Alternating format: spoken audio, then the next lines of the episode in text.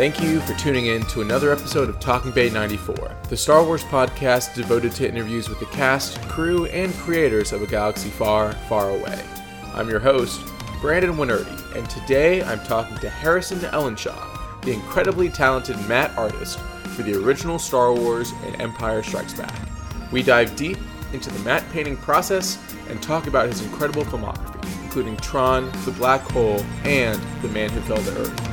This is Talking Bay 94, Episode 18 Harrison Ellenshaw. Oh, yeah, and uh, the the stories and the behind the scenes of, of everything is, is some of my favorite stuff. So, uh, and you're you're one of the legends of it. So I'm I'm I'm literally just grinning so hard just even talking to you. So uh, I'm excited for this. it's been a it's been a charmed life for me, and I'm very lucky. I was, in fact, talking to somebody the other day, a good friend, and I said, you know, I, I look back now that I'm uh, not as young as I once was, and I, just can't believe how I was I was so fortunate. It's circumstances. Uh, I never had to go looking for for stuff. I, it just kind of showed up, mm-hmm. and it, it's it's. It, I, I'm extremely grateful, happy every day for for my life, and uh, just gives me chills. So I appreciate uh, that you understand that. It's very important. Of course. Well, I would love to talk first about how you got into this life. Uh, it was a, a, family business, even, and it was super interesting for me to kind of delve in even deeper. I would love to hear a little bit about your family and, and how they were also kind of in this in this line of work. As most people know, my father, Peter Ellenshaw, was in the in the film business, and he was a production designer and had been uh, a matte artist and a visual effects supervisor and second unit director. So he was. Uh, he was a very uh, fortunate man and also here as a gallery artist. I, I, I grew up around that kind of atmosphere. My uh, grandfather was uh, Walter Percy Day, and he had basically been one of the pioneers of, of uh, visual effects, special effects, miniatures on all sorts of movies, going back into the black and white days in, in, England and also in France for a while, and had worked on Abel Gance's Napoleon.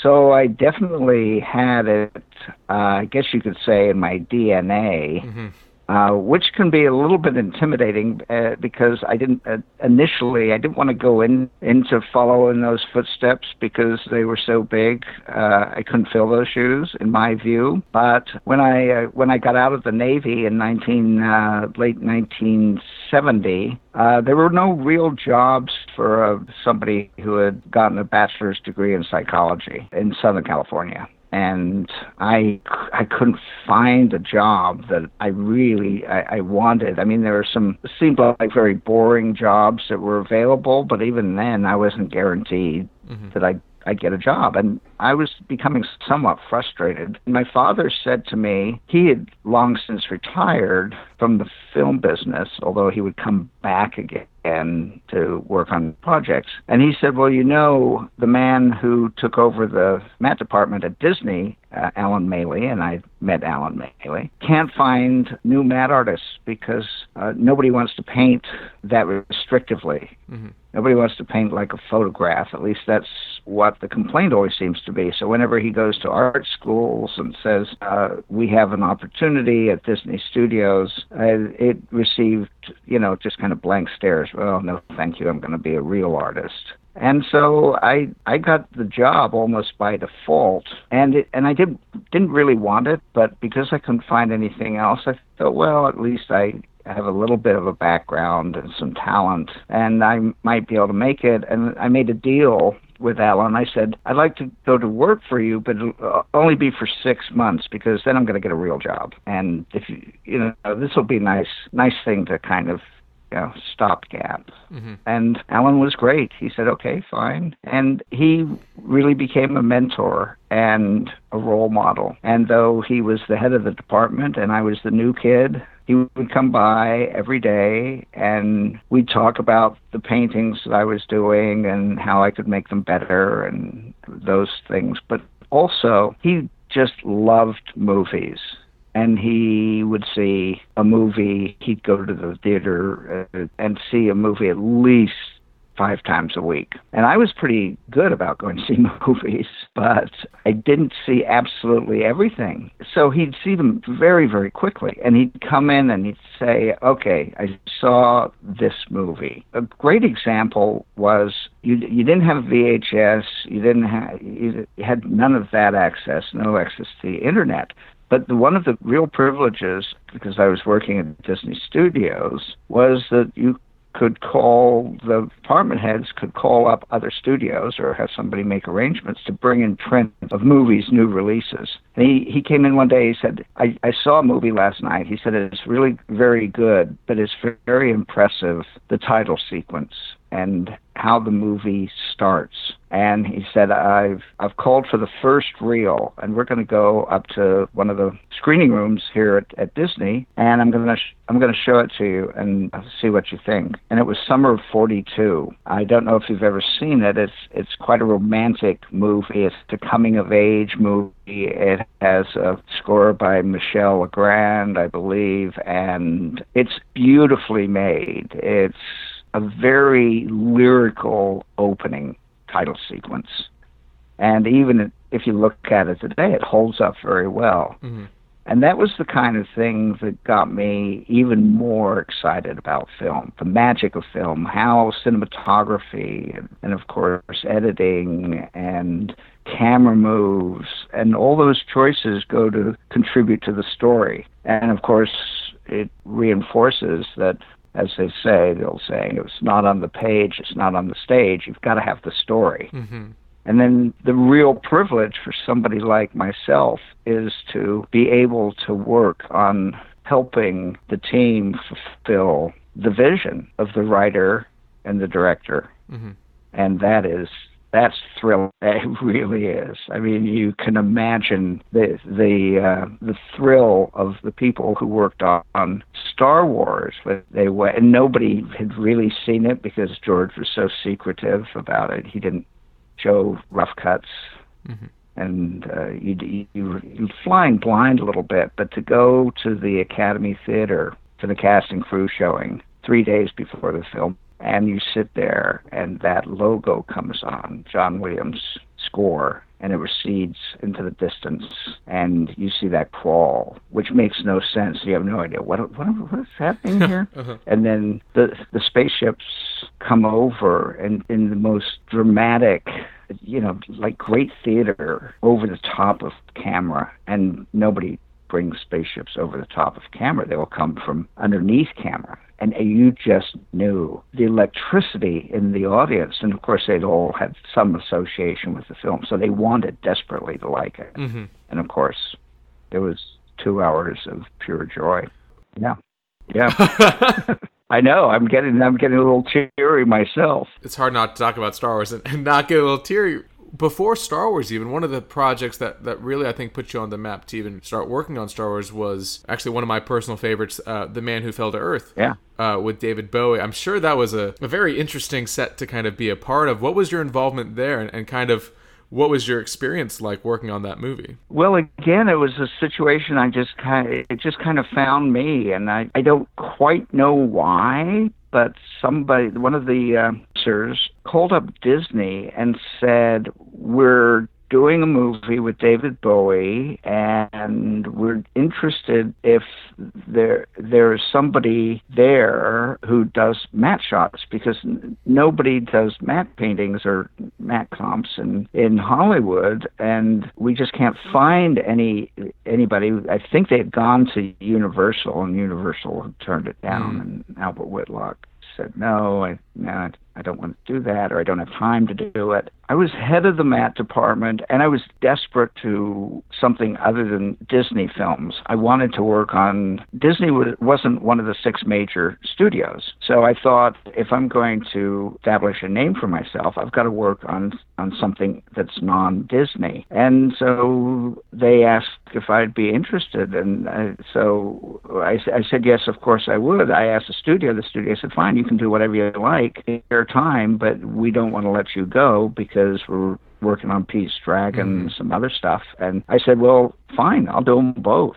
Yeah, sure. So I did them both. I mean, it was I was I was very ambitious. Mm-hmm. I was mm-hmm. very young, and I was I was to do whatever it took. Mm-hmm. In a sense, I wanted to establish my own name because as long as I'm doing this, I and I've committed to it. That's how I thought at the time. Mm-hmm. I don't want to always be just uh, the third generation Ellenshaw, second generation mm-hmm. Ellenshaw. I want to be my own person, and uh, eventually, I I got that. Mm-hmm. You have to get the breaks, and there's a lot of people that uh, would say, well, you have to make your own breaks. I suppose I did because then look what happened with Man Who Fell to Earth was an adventure, and I was well, something I never expected mm. because I. I've been used to working on the Burbank lot, doing a matte painting here and there, doing kind of old fashioned family films. And this was you know, I, I'd read the script for Man Who Fell to mm-hmm. Earth, and I had no idea what it meant. I I went to the location, back and forth to the location ten times. Sometimes nobody showed up on the set except the crew. Mm-hmm.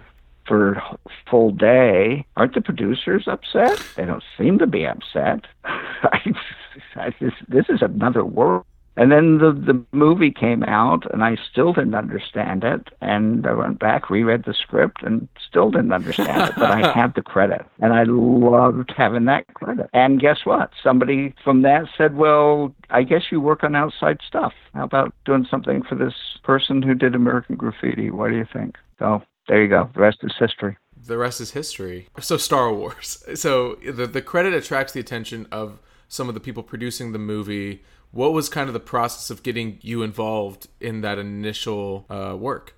There, there weren't that many matte paintings on the on the initial one. There were about a dozen, and that these days a dozen is kind of a lot. Uh, in those days, no, it wasn't that much. And I just I just loved the idea uh, of working on something that was obviously so different, a little bit mysterious. You didn't know if it was be a hit or a miss, and so I I'd, I'd leave Disney on the Burbank lot, which was old school filmmaking, go home and have dinner or just go right over at about six o'clock to this a, a warehouse in Van Nuys, which was being you know converted into a, a visual effects facility, and they were already doing some shots, but they really didn't have a matte department, and nothing really worked. They put the mm-hmm. matte department on the second floor, which was a no-no because then you'd have to have a red light on downstairs so nobody'd slam the door and the floor would vibrate. yeah, it's like oh yeah. right in the middle of the shot. So, yeah, thanks a lot. Can you read the sign? Don't slam the door. Um, but it, it was those, it's that kind of thing that, that makes it challenging and, and memorable. And I was just happy to be a part of it. Keep in mind, I was one of the old guys. I mean, George is still a year older than I am, but Gary was a few more years older. But it was mostly 20 somethings and I was in my early 30s. And so I had kids, if you will, who were going to Caltech or doing something. This was their first gig. And they would ask me, you know, questions, uh, you know, almost what was it like in the old days, you know, five years ago? Did they have color and sound? what was that like? Geez, you're ancient. and so there was this kind of youthful. They were just happy to have have the job, you know, even though it was mm-hmm. just dreary work doing roto because you know the Darth Vader had had a very shiny helmet, and so all the blue screen reflected mm-hmm. in the helmet. So it was very challenging. And for me, coming from Disney, where everything was a tried and true formula, going there where I was no longer new young kid, now I was an old kid. I was I was a seasoned veteran.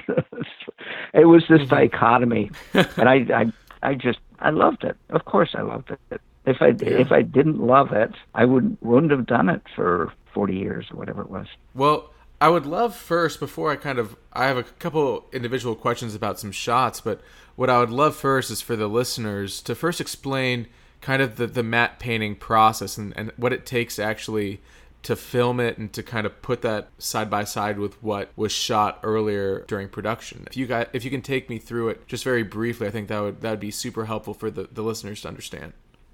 Well, briefly, what a matte painting is. if you think of the most simple explanation is that you're taking two different elements. One is a painting of something that looks realistic or looks like it matches. And just for example, if there is a single story building and the script calls for a two story building, but the production filmmakers don't want to build a two story building. So they build the first story and have the action take place against that, somebody coming out of the front door or whatever it might be. And then they commission a matte artist to paint, and generally it's on glass, but doesn't have to be. The top story of the building. Now, this mm-hmm. is not a backing. This would be much smaller than a backing. Generally, matte paintings are approximately 30 inches by 40 inches or maybe a little bit wider. And they can vary, but it's not a mm-hmm. big full size backing. And then it's much simpler and it's cheaper if it's done within the certain parameters of combining the top painted part of the building with the bottom part of the building. Sometimes you can do it on the set, which is can be very complicated, or sometimes you'd wait and you shoot the set first with the action and then take it back to the studio and add the top part of the building.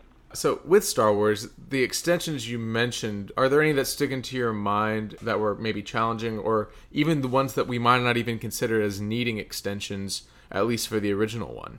Yes, Star Star Wars only had uh, a, few matte paintings. By the time Empire Strikes Back came along, we had gone from, approximately ten to about eighty-five. Wow! So it was yeah, same amount of time. Yeah, that was that was uh, that was a little more of a challenge, but nonetheless, it was it was very gratifying. Uh, but anyway, let's mm-hmm. just take Star Wars, and probably the best example and the most one used is um, when Obi Wan Kenobi turns off the tractor beam and you see him on the ledge of this great chasm that seems to go down forever.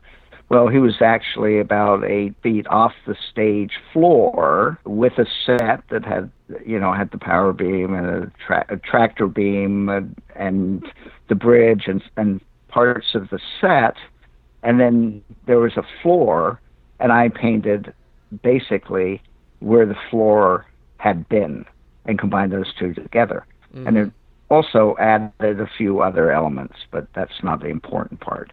And then the the other one mm-hmm. that's very iconic is the final shot where our heroes receive medals, except for the Wookiee who didn't get one, mm-hmm and I've been asked that a, number of times, and I don't know why I didn't get a medal. I thought that was very unfair. uh, but so as as our heroes walk away from camera toward the distant medal ceremony and the princess and the dignitaries, there is a high extension of what look like backlight windows that are very dramatic, as well as a number of troops standing at attention on either side of the walkway.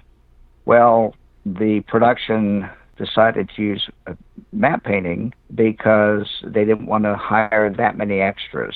So there were a few that were placed of, on various shots in different positions, and I painted the rest of them and I painted the walls on the side. And it, it was the opportunity to make this set look much grander. It would have cost way too much money to build it for real. I mean, if you look at those paintings, and every painting that, that you work on, it's photo real, it's seamless, and it, it adds so much to, to the movie and to the final shot. With Empire, you mentioned the, the jump from 10 to, to 85 shots. Yeah uh, what was the additional challenges? And I know that there was some ship elements and, and things that were kind of added in that were also matte paintings. Uh, what was that process like, and, and what was the, the difference for you for, for Star Wars to Empire? Well, because Star Wars had been so well received, it was only natural that there should be the intended sequel, but George wouldn't have been able to make it if Star Wars had not been successful. And now he was able to put together what I I call the dream team. The effects were not done in a warehouse in Van Nuys. Instead, George wanted to be uh, up in Marin County, closer to where he was living, uh, make it easier on him, and also gave him the opportunity to have his own effects facility built from scratch. So, using people like myself and others who had, most of whom had worked on the original Star Wars, not all of them, because it was three years in between, and other people sometimes go and work on other movies. I happened to be available, and um, I just finished working on the black hole. So then I, I got to work on Empire Strikes Back, and it it was it was amazing. It was a lot of pressure because because George also felt the pressure.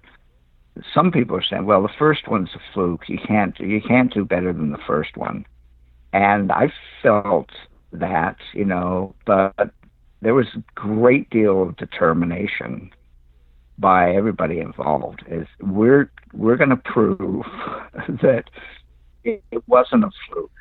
We're really good, but let's not let's not go overboard here in getting overconfident.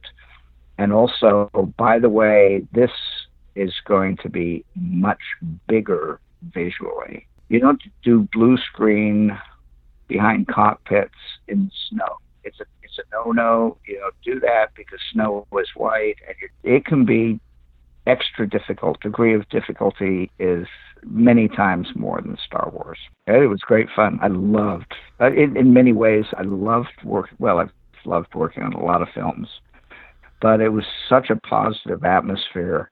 It was not easy. And when I look at the film again, in fact, I ran it the other day, it's almost perfect in in every way, from story, from performances to plot twists. Mm-hmm. I mean, you can't beat the final thing, uh, which nobody saw coming, and that's what makes it so good.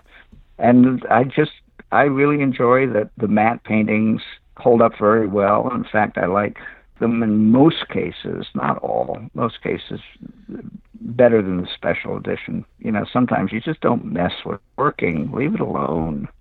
Don't do that. Oh, 100%. 100%. Especially when it's works of art like yeah. like you and the team that you worked with put together. I mean, even my favorite one is the Cloud City air shaft, which you worked on that one, right? And it just it makes my yeah. hand hurt looking at it, right? The individual points of light all the way down, yeah, just is yeah. incredible. Like it is, it is a work of art. Um, well, so you. one of the one of the team members that you had on on Empire was Ralph McQuarrie, um, yeah. who defined initially what what Star Wars looks like. Yeah. What was it like working with Ralph on on this medium and kind of working together to make the the on screen effects of Star Wars happen? Well, if there if there were to be a MVP for Star Wars, it would have to be Ralph McQuarrie. One hundred percent. One hundred percent. Oh man, the guy, the guy, the guy had it all. He he understood so much about the universe, kind of more than George did in a sense.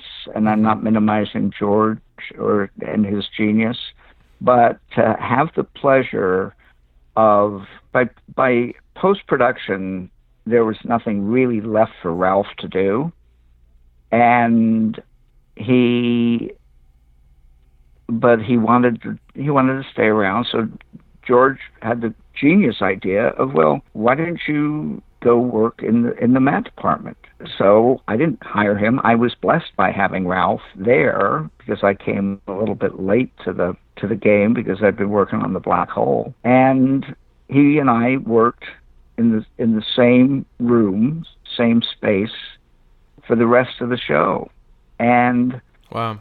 I got to know Ralph McQuarrie really, really well. Not only as an artist, and I had such great admiration for him, but as a person, one of the most genuine, nicest people I've ever known. And it just was great fun. I, I couldn't wait to get into work with, with Ralph. And, you know, we wouldn't talk all the time. Sometimes you're actually doing some work, but we talk about life and things other than Star Wars and movies and family and I'm I'm blessed for having the association with Ralph McQuarrie. I really am. I would love to talk briefly just about some specific shots from Empire, especially. One of the ones that really stands out is the the famous Slave One shot on the landing platform. What are the challenges of creating maybe landscape shots versus shots that involve vehicles versus backgrounds? What kind of goes into your design process to make sure that the image on screen looks realistic and looks believable when put next to a model or a real life object? That's a that's a tough one to answer, but I'll I'll tell you the process, and and maybe you can understand what I'm talking about. Then the slave one, uh, designed by Nilo Rodis and Ralph, but Nilo really was the guy who just came up with it, and you know he and Joe Johnston, there would be no Empire Strikes Back with. I mean, again, the dream team. These are people who could do anything, everything, and do it extremely well. So the model makers uh, had uh, Slave One. Nilo had done some of the final painting on it and made it look, you know, and so Joe. I, I thought, you know, and I'd used this trick before, sometimes with success, sometimes not. But I thought, well, I'm not going to paint it.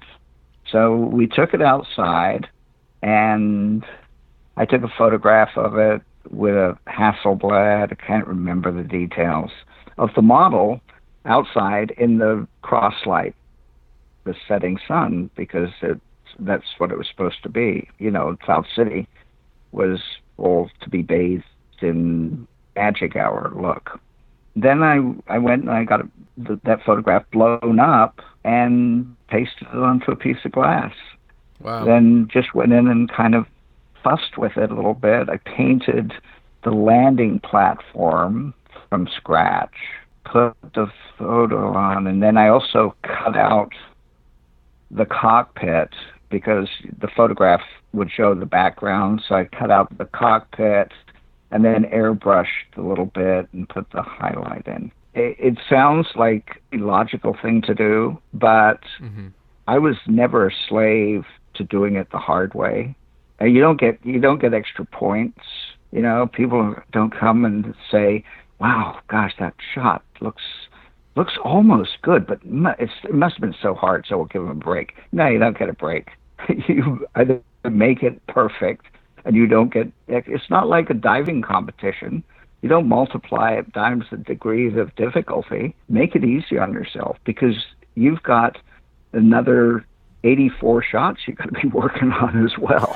so there's a lot more to worry about. Yeah, there's plenty of time, and the more time you spend on one shot, the less time you're taking away from the other 84. So you don't you don't want to be you got to spread it out yes, you can get more people to come help you, but there were only how many of us? There was Michael Pangrazio, who was also doing backgrounds for the miniature walkers mm-hmm. and things like that, and then Ralph. And so there are three of us in six, seven months, which now, even the special edition, they have 12 people do what three did. Well, well, moving from Star Wars, Star Wars is, is one shining part of what is an incredible career. And what I want to do is, uh, at least for the listeners to understand, just the amount of projects you've worked on that are just kind of standouts in their own right. I'd love to talk just very briefly about a few projects that, that caught my eye and that, that mean a lot to me. And I'd love to hear if you have a story or anecdote from, from working on that. I would love to kind of hear those. Yeah, sure. I will. I promise to try to make it brief. Well, I mean, if we if we go a little too long and it ends up becoming a Captain EO podcast, then it will end up being a Captain EO podcast. I, am fine with that. okay. Uh, well, first you, you mentioned it a couple times, but Black Hole. If there's any movie that the matte painting is a star of that movie, it's Black Hole, and, and some of the work you did there is is still mind blowing. I'd love to talk about that a little bit and, and what that entailed for you. Yeah, I loved I loved working on the Black Hole. I loved it because it was a, it was an opportunity to work with my father and by the time I was working on the black hole, I'd already established my own reputation, and so it was a real partnership and trust. And between the two of us, I think, uh, and and other support people. Don't get me wrong; it wasn't just the two of us, but we worked on so much of it the look, but some of the details about it, and we even, you know, don't tell the Writers Guild, but I, I worked a lot on the story, and the studio was very gracious, and and the writer was as well. I'd I'd come in and say, "How about this? What do you think of this?" And you know, maybe there's a robot that has a limp, and that creates a a mystery. And he goes, "Oh yeah, that's a good idea. Okay, I'll rewrite the pages." and there was no there was no resentment. There was no conflict. Uh, there, and that there were tough tough days where it was difficult. So don't get me wrong it wasn't all all easy but it it was quite there were also days we just get the giggles, Gary Nelson and my father and myself, and we just start laughing about how ridiculous this business is. Oh my gosh! And that's what we loved loved about it. I think is you know you still have to you still have to get the you have to get the day, as they say. You can't you can't just goof off continually uh, and be indulgent because. Uh, if you if you do that too much, then you don't get asked back for the next one. Or have to be sincere and and hope that there are people that will help you. I loved working with my father. that must that must have been incredible.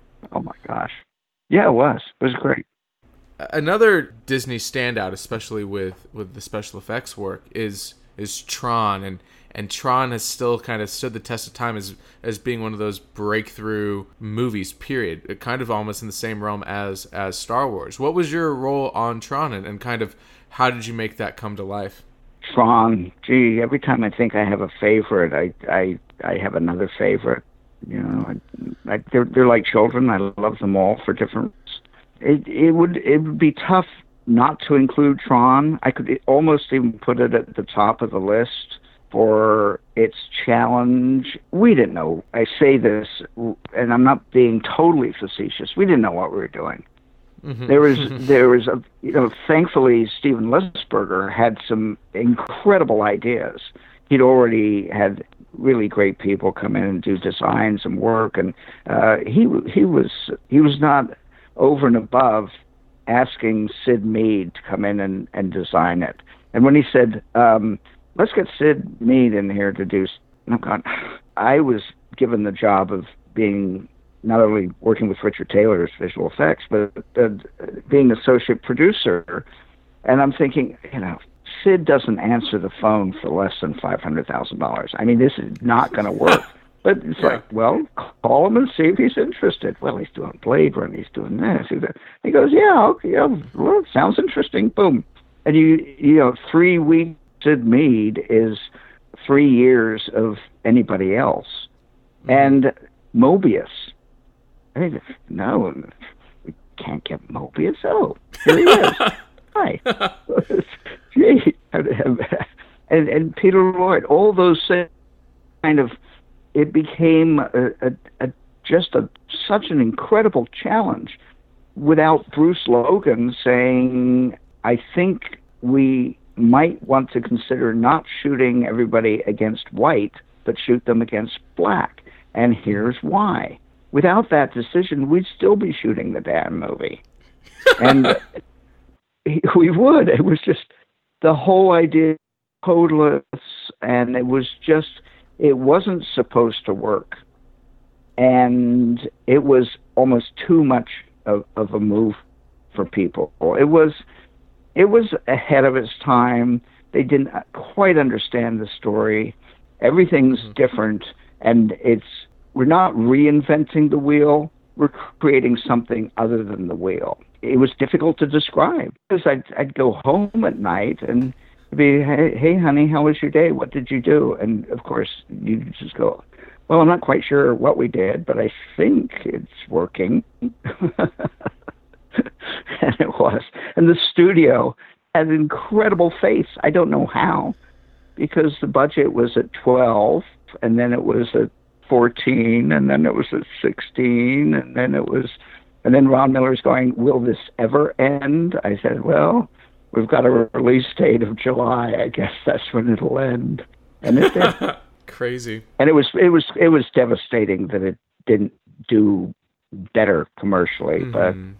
but it now is a is a real milestone. Yeah, and I think it really gained a lot of momentum through the years, right? It really found its fans and it's found its yeah its place in history. Yeah. So yeah, the, you know the, the next generations generations discover it and they think right. you know they've found something that they they can own, and it's true. And I think that's what makes it very unique. Uh, one of the one of the fun things I wanted to talk about because uh, it kind of reunited you with, with George Lucas was was the Captain EO short film for, for the Disney parks. What was your involvement there, and how did you get involved in that project? Same thing. I fell into it. Uh, I, I didn't have to interview for the job. I just I was there at Disney. I think I'd finished working on the, a new ending for Watcher in the Woods or something like that, mm-hmm. and I'd done a, a consulting deal with Disney where they said, "Would you consult on this, that, and another thing?" And I said, "Sure." And and within a week, Captain EO uh, came along, and that was when the new regime of uh, Katzenberg and Eisner and Wells had come in, and this was their first what to do. You know, let's let's think big. Let's get Michael Jackson, and it was pretty heady stuff. And there won't be that many effects because basically it's just an expanded music video 16 hmm. minutes well you know and, and oh by the way it's in 3d Oh, okay. So there, there, there are effects in 3D, which I've. I said to Francis Coppola when I, I first met him. I said, Francis, I have to tell you, I have never worked on uh, on a 3D film, so I'm not sure if I'm the right choice. He goes, eh, neither have I. Don't worry about it. We'll find a way. okay. well, if you're going to fake it, I guess I might as well fake it too. It was it was it was it was supposed to be uh, you know only take a, a few months, and it ended up taking eighteen months. Wow, it was difficult. It was difficult. Michael Jackson was a class act. Never complained. Happy to come back for reshoots. Never a diva. Pretty amazing. Looked good. Yeah, looked looked great, and it was just it's fun and it's nice having three you know forces like that, Coppola and Lucas and, and Michael Jackson working together for something completely unique. And so, oh God, what a pleasure! What a pleasure to work with these people, to see genius at work, man. Well, one of the one of the movies I, I quickly wanted to touch on, just because this weekend um, I was actually at a convention and Mark Pillow, who played Nuclear Man, was there, and so it kind of uh, was Superman Four: uh, Quest for Peace. Uh, what was your what was your role on that movie, and and what, did you get to interact with anybody, or was it mostly post production? Well, f- first I want to say, tell Mark, uh, give him my best. I don't know if he'll remember me. I think he probably will. What a great guy, and had to put up with Superman four and Cannon Films. Uh-huh. Uh, you know, it was it was a big challenge because so ambitious, and then they just cut kept cutting the budget, cutting the budget, cutting the budget and I felt extremely frustrated. And it was it was too bad because Chris Reeve is such a gentleman, such a great guy. So many good, and Mark Pillow, same thing. And they, I, they never, they never badmouth anything or anybody, and they just showed up and they did it. And okay, what do you need? Here we go. It was painful. It was difficult it was just tough because it's, you know, at one point they were going to fly around the world, and then, uh oh, nah, they're not going to fly around the world. We can't afford going around the world. So they'll just fly over the United States. Well, that's sexy. Uh, why are they just flying over the United States? I don't know. It doesn't matter. You know, uh-huh. there were constant, uh, you know, to give Sidney Furie, who's directed one of the greatest movies of my, you know, college days, The Ipcress File, to tie his hands like that was just so not not nice. And I and I remember uh, talking to him and saying, "Well, why do they fall off the Empire State Building? How does that how does that happen that they have a fight?" He he came in one, the morning we were shooting it, and he said, "I've got the line." Okay, well, what's the line? First, I have fun. Uh, uh so when when Gene Hackman says kill Superman, which shouldn't be a big problem. Just kill him. No.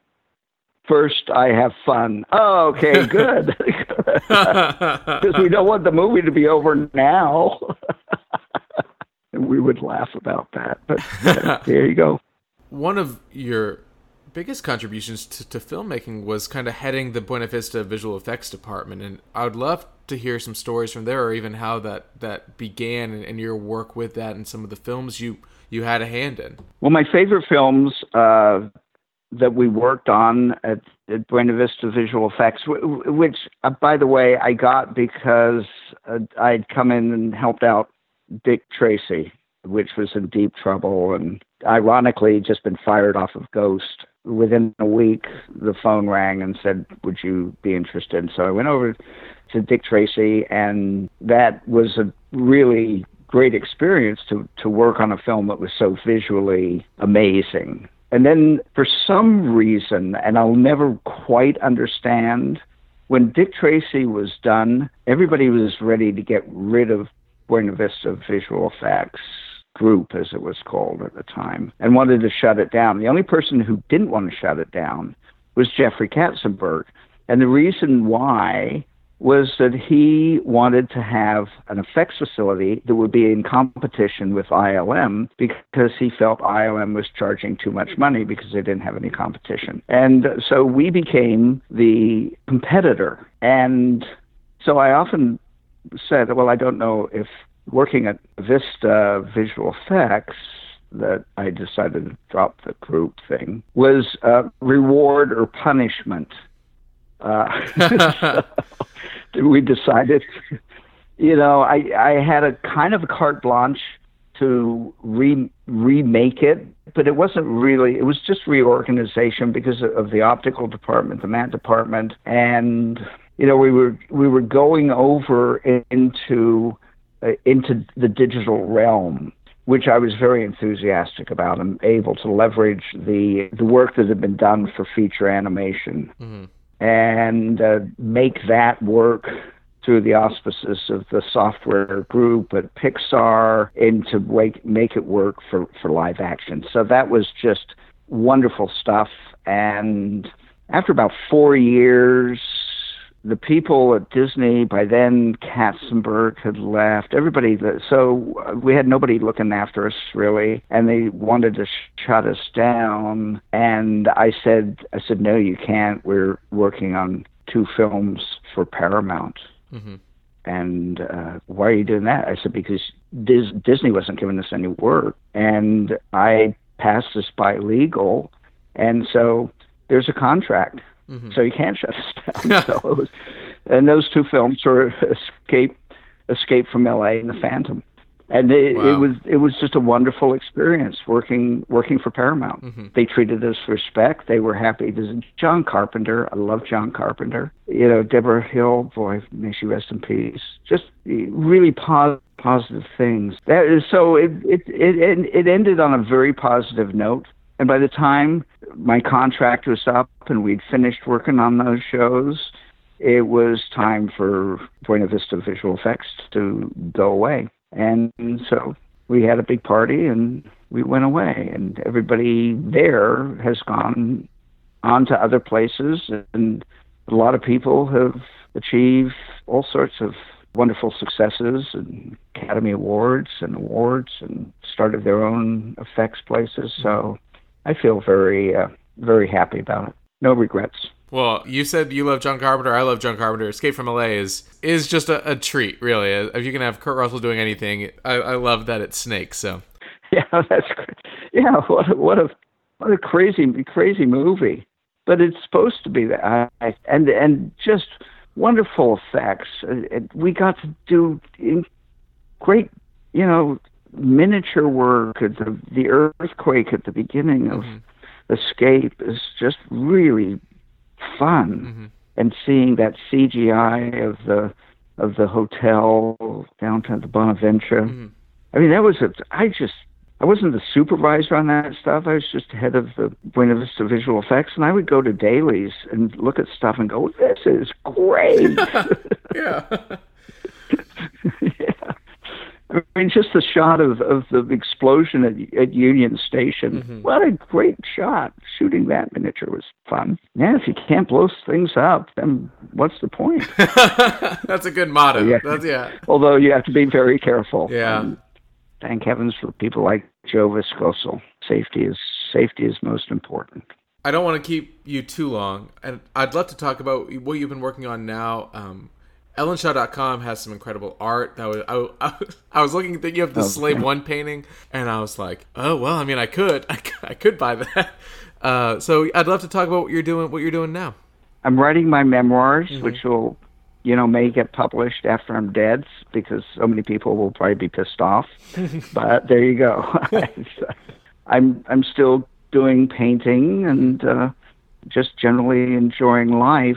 I find it a little bit odd being quote unquote semi retired mm-hmm. because I'm more than anything, yes, I miss the projects.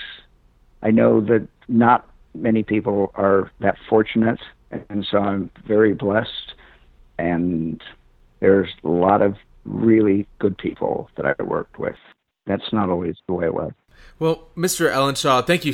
No, thank you so much. This I've been just grinning like an idiot for the past hour, and so uh, this is this has been a real treat, and I really appreciate you taking the time and taking me through what has been an incredible career, and I can't wait to see to see more, and I can't wait to read the memoir. So, okay, well, uh, you will stay in touch, Brandon, and, and thank you for the, your insights and your questions. I, I had as good a time as you did. All right. Well, it was an honor. Uh, we'll, we'll be in touch. Absolutely. All right. Be well. Bye.